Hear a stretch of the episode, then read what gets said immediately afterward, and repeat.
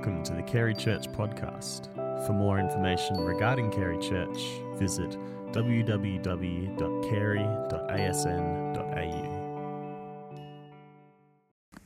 Good morning. Did you get to watch the royal wedding? Yes, like two billion people on the planet, or however many people there were. Um, the Reverend Bishop Michael Curry, now a household name. Uh, what a tremendous uh, I don't know what you call it actually. Was it a sermon or a homily or uh, uh, about love and the fire? I was uh, quite inspired by that. So uh, I hope you enjoyed that. Uh, this morning, one of the interesting things about last night, I thought the commentary we were watching, um, the commentators thought he spoke a little bit long. And I thought, well, you should come to our Sunday morning services. It's slightly longer than that. So, look, I hope this morning that however long we go for, that you will get the message that God has for you this morning and perhaps not be like the commentator looking in going, oh, 33 minutes. Let's see what God has to say this morning. We are in a series, we're going back to a series called Key Truths. We're in a year of growing deeper.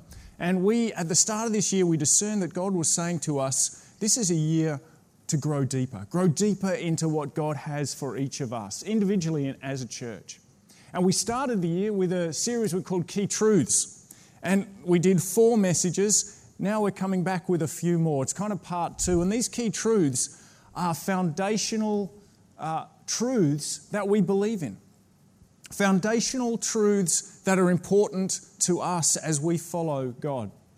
Now, the first four that we looked at earlier in the year were about the sovereignty of God that God calls us to grow. The third one had a great title. It was Deep Roots Lead to Big Wings. And the fourth one was God is a Father. If you missed those, you can hear them on podcasts. We've got a great website. You can go and have a look at them on the podcasts. They're not sequential. So it's not critical that you heard any of those for what's going to happen this morning and what we're talking about this morning. So don't worry uh, if you haven't heard those. This morning's key truth is about being indwelt by the Holy Spirit. And the Bible talks about being indwelt by the Holy Spirit. And I thought, how are we going to share this this morning? So here's what we're going to do. We are going to address this subject, which, which may be for you, if you haven't heard this idea of the Holy Spirit, this might be a bit weird and a bit scary. It's a bit strange. It's not normal to say, yes, there's somebody dwelling in us. But I hope that by the end of our conversation this morning, it won't be scary anymore, but really exciting. And so, as we go through this, we're going to look at two big questions. One is, who is this Holy Spirit? Two is, what does the Holy Spirit do? And then we're going to look at what it means to be filled by the Holy Spirit. Now, often we uh, start our before the sermon, if you've been here regularly, you know we usually do a Bible reading. We often use that reading, we go through it and we unpack it and we, we learn more about that reading. This morning I'm going to do things a little differently because I'm going to draw on lots of different parts of the Bible. And so that's why we don't have a reading. Although, if you've got the news sheet and in the newsletter that was sent out by email, there are a few of the readings that I'll use there. So please follow along. But that's why we don't have a reading. We're going to use lots and lots of them. But I'm actually going to start in a place that's not the Bible, but it's in Carey's statement of faith. So these are statements that are on the website. You can go there and look what we believe, and it says a number of things. Here's one of them, and I hope I have this up on the slide, up on the uh, projector for you. There is only one God. This is what we believe. There is only one God. He is infinitely good and great and has revealed himself to be a personal and triune, to be personal and triune in essential being, eternally existing as Father, Son, and Holy Spirit. Well, how do we get to that statement? It's not a Bible verse, so how did we get there? Let's look briefly at who the Holy Spirit is from the Bible. And we'll actually start not with the Holy Spirit, but God. In the Old Testament, God revealed himself as one God. In Deuteronomy 6 4, he says to the Israelites, Hear, O Israel, the Lord our God, the Lord is one. So in the Old Testament, God revealed himself, I am one God. And then in the New Testament, we meet Jesus. And Jesus' followers came to see that he was God become man. And if you look in the Gospel of John, so John was one of his followers, you read this right at the start. John says, In the beginning was the Word, and the Word was with God, and the Word was God. He was with God in the beginning. And then a few verses later, that the Word became flesh and made his dwelling among us. We have seen his glory, the glory of the one and only Son, who came from the Father full of grace and truth. So the Bible reveals that Jesus wasn't another God, but that Jesus was God the Son. And these early people following Jesus saw that God the Father and God the Son were distinct, but one. The Father was God and the Son was God. And Jesus, God, promised to his followers that he would send the Holy Spirit. So in John 14, we see that Jesus says he would send his Holy Spirit to be with and in his followers. The Bible reveals Father, Son, and Holy Spirit, one God. Now, throughout history, the church has struggled with language. How do we talk about this revelation of one God that is Father, Son, and Holy Spirit. It's not easy. What we can do is affirm the very personal nature of the relationship between the three. We speak of a relationship of love between the Father and the Son and the Holy Spirit.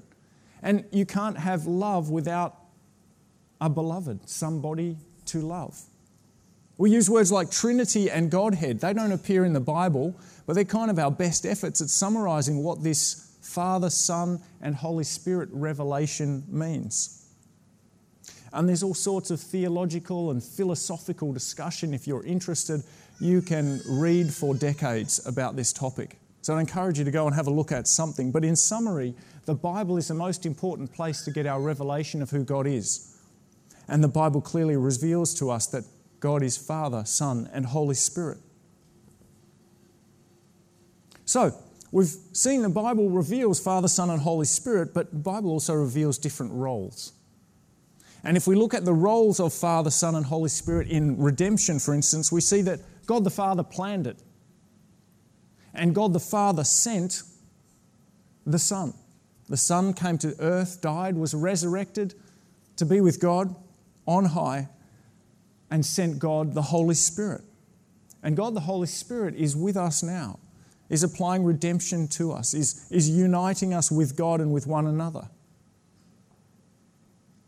So that's what happened in redemption, but the Holy Spirit does more than that, and that's, a, that's what we're going to talk about this morning. Let's go back to a statement of faith that we have. So, the statement of faith, there are lots of statements. This is the one about the Holy Spirit. Carey's statement of faith the Holy Spirit gives new life to all believers and resides in them permanently. He makes them holy and enables them to grow into the likeness of Christ. Through His Spirit, God empowers all His people for life and witness, granting them various gifts for the well being, functioning, and mission of the church. So, we're going to explore that a little bit more. And we're going to explore it in four pieces. The first piece we're going to explore this morning is that the Holy Spirit empowers. The second is that the Holy Spirit purifies. The third, the Holy Spirit reveals. And the final one, the Holy Spirit unifies. Now, if you're a writer or a, or a note taker, uh, all of those will come on the slides in a minute. So we'll come back to each of those. Let's start with the Holy Spirit empowers. How does the Holy Spirit empower? He gives life. The Holy Spirit gives us life. In Psalm 104, verse 30, it tells us this when you, this is God, when you send forth your Spirit, they are created. The Holy Spirit gives us life. In Matthew 1:18 it tells us that Jesus' conception was the work of the Holy Spirit. Listen to this in Matthew 1:18. This is how the birth of Jesus Christ came about. His mother Mary was pledged to be married to Joseph. But before they came together, she was found to be with child through the Holy Spirit. And not only our life now, but also our resurrection into an eternal future. Listen to what Romans 8:11 says. If the spirit of him who raised Jesus from the dead. So who is him who raised Jesus? God the Father. If the Spirit of Him who raised Jesus from the dead is living in you, then He who raised Christ from the dead will also give life to your mortal bodies because of the Spirit who lives in you. Romans 8:11 that's one to write down as well because in that one verse we see all three of the Father, Son and Holy Spirit and what they do. All three of them at work. The Holy Spirit empowers us for life. But in addition, the Holy Spirit empowers us to serve. In the Old Testament, we read about the Spirit of the Lord coming on the judges. And the judges delivered Israel. The nation of God, they delivered them from all sorts of foes and issues. The Holy Spirit came mightily on King David, empowering him to lead Israel. So there's some of the Old Testament examples. Then in the New Testament, we see the Holy Spirit at work in Jesus' life. Jesus himself, in Luke 4, says, The Spirit of the Lord is upon me, as he was serving others and doing amazing miracles. So, for followers of Jesus, the Holy Spirit empowers us to serve. Today is Pentecost. Today is the day we celebrate Pentecost. Now, what does that mean? Pentecost means 50 days. The Penti is, is 50, and it's 50 days after Jesus' death and resurrection. And there was a feast that the, uh, the Jews were celebrating after the Passover when Jesus died. 50 days later, they were celebrating a feast. And on this day of Pentecost, 50 days later, Jesus' followers were gathered. They were gathered together, maybe a bit like us, quietly, praying, spending time together, wondering what was coming. And then on this day of Pentecost, still mourning Jesus perhaps in some way, here's what happened. Suddenly, a sound like the blowing of a violent wind came from heaven and filled the whole house where they were sitting. They saw what seemed to be tongues of fire that separated and came to rest on each of them. All of them were filled with the Holy Spirit and began to speak in other tongues as the Spirit enabled them. That's in Acts 2. In this account in Acts 2, this amazing thing happened. The Spirit of God descended on the disciples, maybe something like that, in a visible way. But what happened is that the Holy Spirit empowered them to preach and witness to the people around them. You see, in Jerusalem for the feast at the time, there were lots of people from all sorts of different countries speaking lots of different languages. And the disciples that were touched by the Holy Spirit started to speak in these other languages that they didn't know, but they were empowered to serve God by speaking into the lives of these other people gathered. The Holy Spirit empowered them to speak and preach the Word of God. Pentecost was the birth of the church. It was the ushering in of this new covenant age that Jesus' death and resurrection brought in, that said that all people can be saved by grace through faith. It was a shifting era, and the Holy Spirit came. Jesus had said to his followers in John 14, 17, that the Holy Spirit would come and be with them and in them. And Peter, in his preaching, talked about the prophet Joel. And you see in Acts 2, he quotes the scripture from Joel, and he talks about this point where Joel had said, God will pour out his spirit on all people. So, this change, this shift at this point in Pentecost is that the Holy Spirit provided more power, empowering people to declare God's word, empowering people with spiritual gifts. What does that mean? What are the spiritual gifts? Well, there are two great sections of the Bible that tell us about how the whole, or some of the gifts the Holy Spirit brings. I want to read some of them to you. In 1 Corinthians 12, it says that the Holy Spirit apportions spiritual gifts for the common good, and here are some of those gifts knowledge, healing, prophecy, tongues, and interpretation. And in Romans 8, there's a different list. It talks about serving, the gift of serving, the gift of administration, the gift of exhortation, and the one that I know you all want, the gift of giving. They're all identified in Romans 8. But what's fascinating about these lists is that it's the Spirit who determines who's going to get which gift. And it's the Spirit that gives them to us for the common good. When Pentecost came, the disciples didn't get a language just to entertain themselves, it was to speak into other people's lives about Jesus. They were empowered to serve.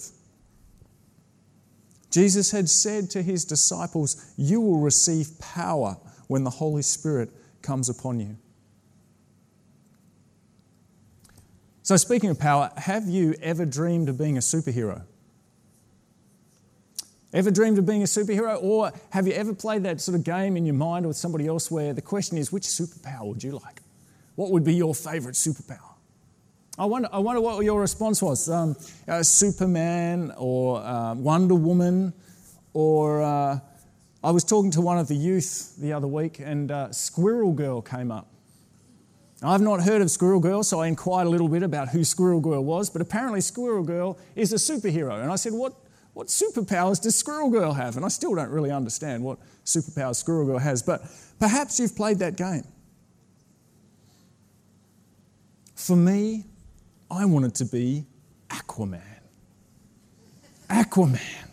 You see, Aquaman can swim really fast, and I used to love swimming. And he could kind of communicate to all the whales and stuff, and I just thought that would be so cool. And then I realized as I was preparing this sermon how vulnerable you are as a pastor and how, uh, you know, you get to share all these nerdy secrets. But at least I thought, my wife, uh, now you can all commiserate with her and, uh, and who I am. So, Helen, I guess there's some benefits for you here. But I wonder what your superpower was or, or who you wanted to be, and I wonder even more importantly, why. And when I started thinking, why did I want to be Aquaman?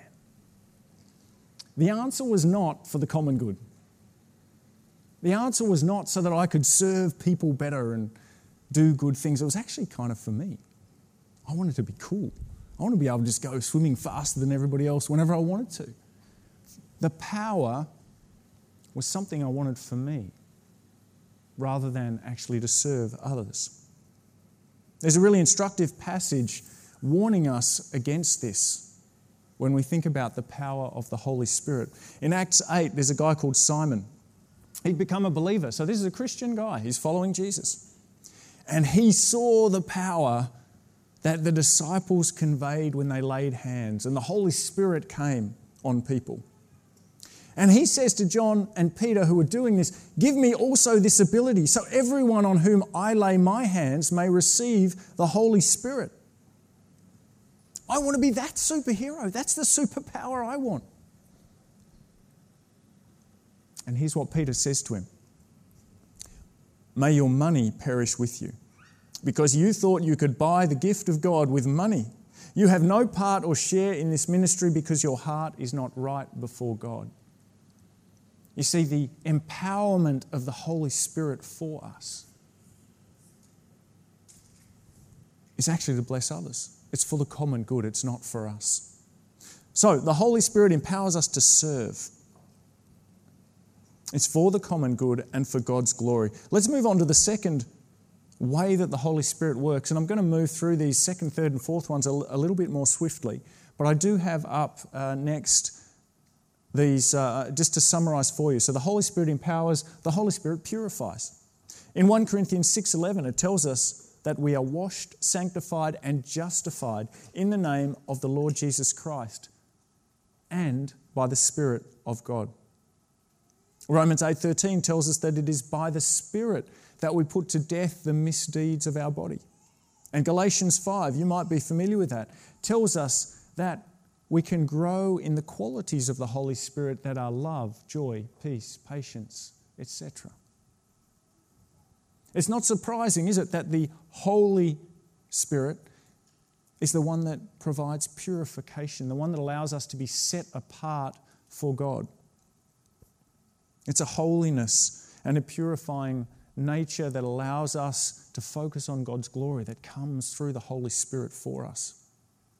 So the Holy Spirit empowers, the Holy Spirit purifies, and the Holy Spirit reveals. Sometimes this act of revelation is new and it's startling. There were prophets in the Old Testament who got these revelations and they said, Guess what's going to happen? And nobody could because it was just new and different. And they said, No, God's going to do this.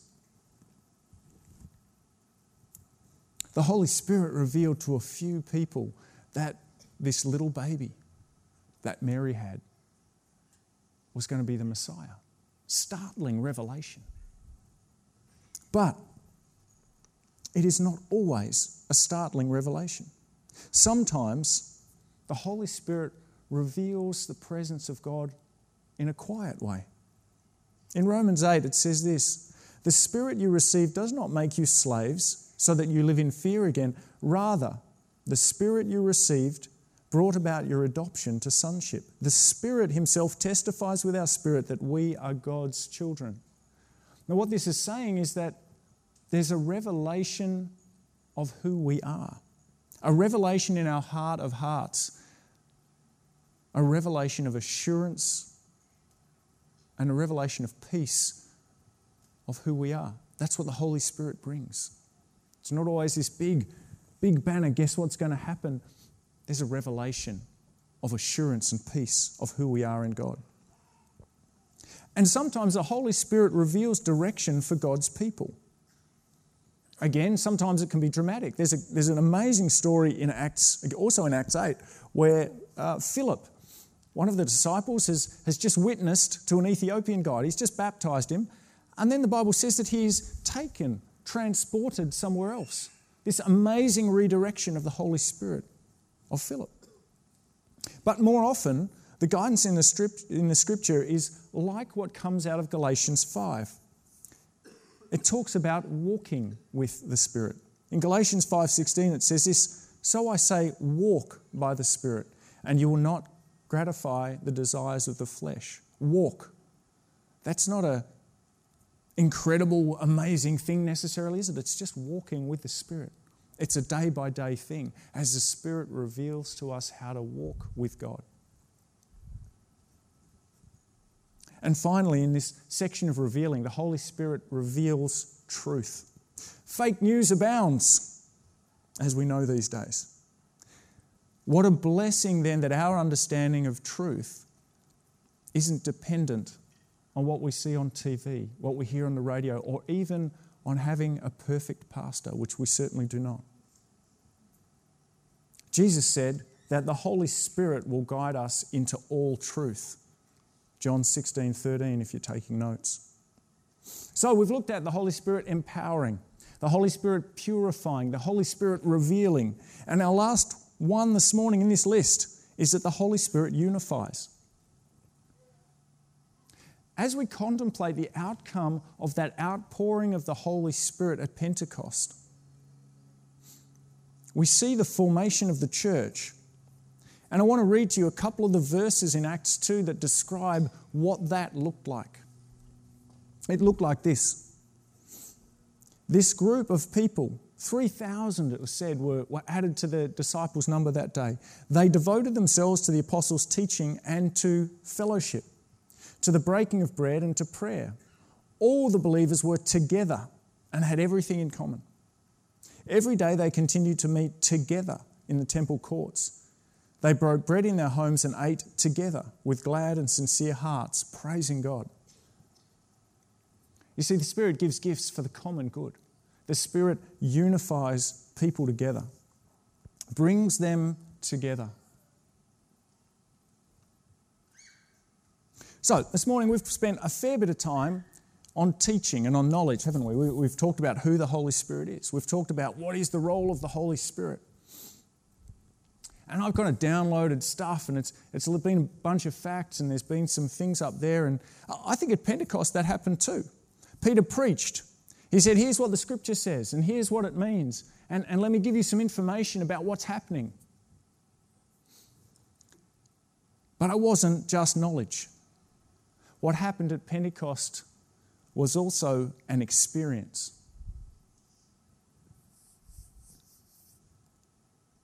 This phrase, be filled with the Holy Spirit, it's used frequently in the New Testament. In many passages in the Bible, we see people are said to be filled with the Holy Spirit. And in Ephesians 5:18, we are simply told, commanded even to be filled with the Spirit. And so this morning, we're going to have an opportunity together to be filled with the Spirit. And in a few minutes, we're going to have the opportunity. I'm, I'm going to pray this, and, I, am going to ask you if you feel comfortable, if you would like that, to pray, Holy Spirit, come fill me. Holy Spirit, come and fill me. For some of you, I imagine right now you're thinking, yes, we need to do that more often. Bring it on. I can't wait. For some of you, you might be thinking, oh my goodness, this is weird. I didn't sign up for this. Sounds like we're going to go to some things that I'm just not really sure if that's right or not. Maybe right on the edge of that sort of doctrinal stuff. And for others of you, there might be a sort of a sense of, I'm going to detach from this right now because this sounds just a little bit scary. It's okay. I, I believe it. I, I think it's good for everybody else, but I'm going to step back. I'm just going to watch what happens. I don't know which camp you're in this morning. But for those of you who are not in the Bring It On camp, I want to just address a couple of things before we open this up to the Holy Spirit. I want to try and address a few questions that might be going through your head that are reasons why you're concerned about saying, Holy Spirit, come fill me. You see, you might be wondering, well, I already believe in Jesus. Aren't I already filled with the Spirit? How, can I be filled again? And for that, I need a balloon.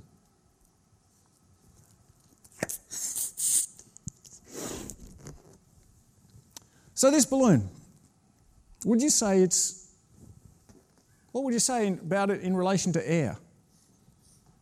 It's filled with air, right? Is that filled with air? I think it's, what's that balloon? You want to be filled with air. The, the balloon wants to be filled with air. Okay.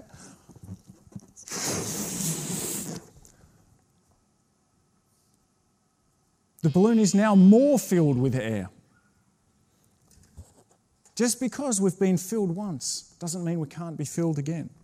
There are some great scriptural references where we see Peter filled with the Spirit, it says at Pentecost. And then a few days later, it says he was filled again when he went and talked to the Sanhedrin. And then that evening, he was filled again as he and the disciples prayed. Peter was filled multiple times, and there are other examples as well of being filled with the Spirit many times. So, as believers, we can ask to be filled, even if we already have the Holy Spirit in us. Okay, you say, uh, I can handle that. All right, that, that was a cute little analogy, but yeah, that's cool. Actually, my real issue is this Are you saying that, that I'll have to speak in tongues? That's the big question, isn't it, with this Holy Spirit thing? Am I going to speak in tongues? Is somebody here going to speak in tongues? Is it going to be prophecy here this morning? Maybe. Maybe. And maybe not. You see, this morning's not a morning where I have uh, spoken to the Holy Spirit and I've lined the Holy Spirit up to turn up at 9:55 or whatever time it is. The Holy Spirit is God. Our job is just to say, Come, Holy Spirit. And it may be this morning that the Holy Spirit comes in a way that is incredible and filled with power, that is visible to all of us for the common good. But it may also be that the Holy Spirit comes in our hearts, quietly, in that sense that we talked about as walking with the Holy Spirit. Now, if you are open to receiving the Holy Spirit this morning, if you want to pray this prayer, come fill me. It may be that the Holy Spirit comes and you get to speak in tongues, but it may not. That's not the big deal. The big deal is just asking the Holy Spirit to be in you. And if you are worried about the Holy Spirit being this, this spirit that comes and takes you over, that's not how the Holy Spirit works either. There is no sense this morning in which you might suddenly have something come into you which you do not want. God does not work that way. God wants Only when you voluntarily say, God, I want a deeper relationship with you, that's when God will come to you. So you don't have to worry this morning that something's going to happen to you that you don't want. And whether anybody speaks in tongues or prophecy or there's anything visible, here's what we can be assured of this morning as we ask this question. That there is going to be a God like atmosphere. When we invite the Holy Spirit in, there's an atmosphere of peace and not confusion. That's what the Bible tells us. An atmosphere of peace, not confusion, one of love and not of judgment, an atmosphere of hope and joy, not shame or guilt an atmosphere of intimacy with God, not one of separation. The Holy Spirit will come and minister to each of us individually, individually but also to us to bond us together and unify us. So, finally, as we move into this time, and you're thinking, well, I, I might pray, can I be filled with the Holy Spirit? But then what? Let me encourage you to be thinking or praying these things. Pray for a deeper relationship with God. Pray for more joy as we worship. Pray for greater power to serve others.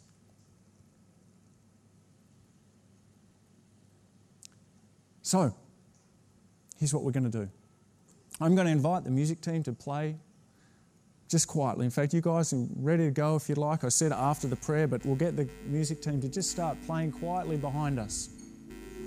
I'm also going to ask some people to just step to the side, sort of to the back and the side. They'll set up a couple of chairs, they'll be there. If you want prayer, please feel free to just go and sit with them for anything. I've just asked them to, to uh, sit there and, and just to be ready to pray with you. So seek them out if you would like to. And then once I've prayed this prayer, I'm going to hand over to the Holy Spirit. I'm actually going to step off the stage. To come sit down on this seat down here because I want the Holy Spirit to fill me this morning too. Not that He can't on the stage, but it's more like we're in this together. And we're just going to see what happens. So, let's pray. And I think what I'll do, I will ask, why don't we stand together and pray? So, would you stand with me? And we're going to pray. Now, once we've prayed, feel free to sit, feel free to stand. Feel free to not do what the person next to you does. I just want to give you that empowerment. But let us pray together this morning with excitement, with expectation but no pressure, with an understanding that the God that we worship is here and alive, that the God that we worship is good but not always safe. Are you ready? Let's close our eyes and bow our heads. Father God, oh Lord Jesus, thank you for sending your Holy Spirit. Thank you that you empower us, Holy Spirit, that you purify, unify us, and you reveal your truth and direction. Come this morning, Holy Spirit, come amongst us. We invite you. We invite you this morning afresh we invite you to fill us as you will. We invite you to fill us for your purposes. In the name of Jesus and for the glory of God the Father. Come, Holy Spirit.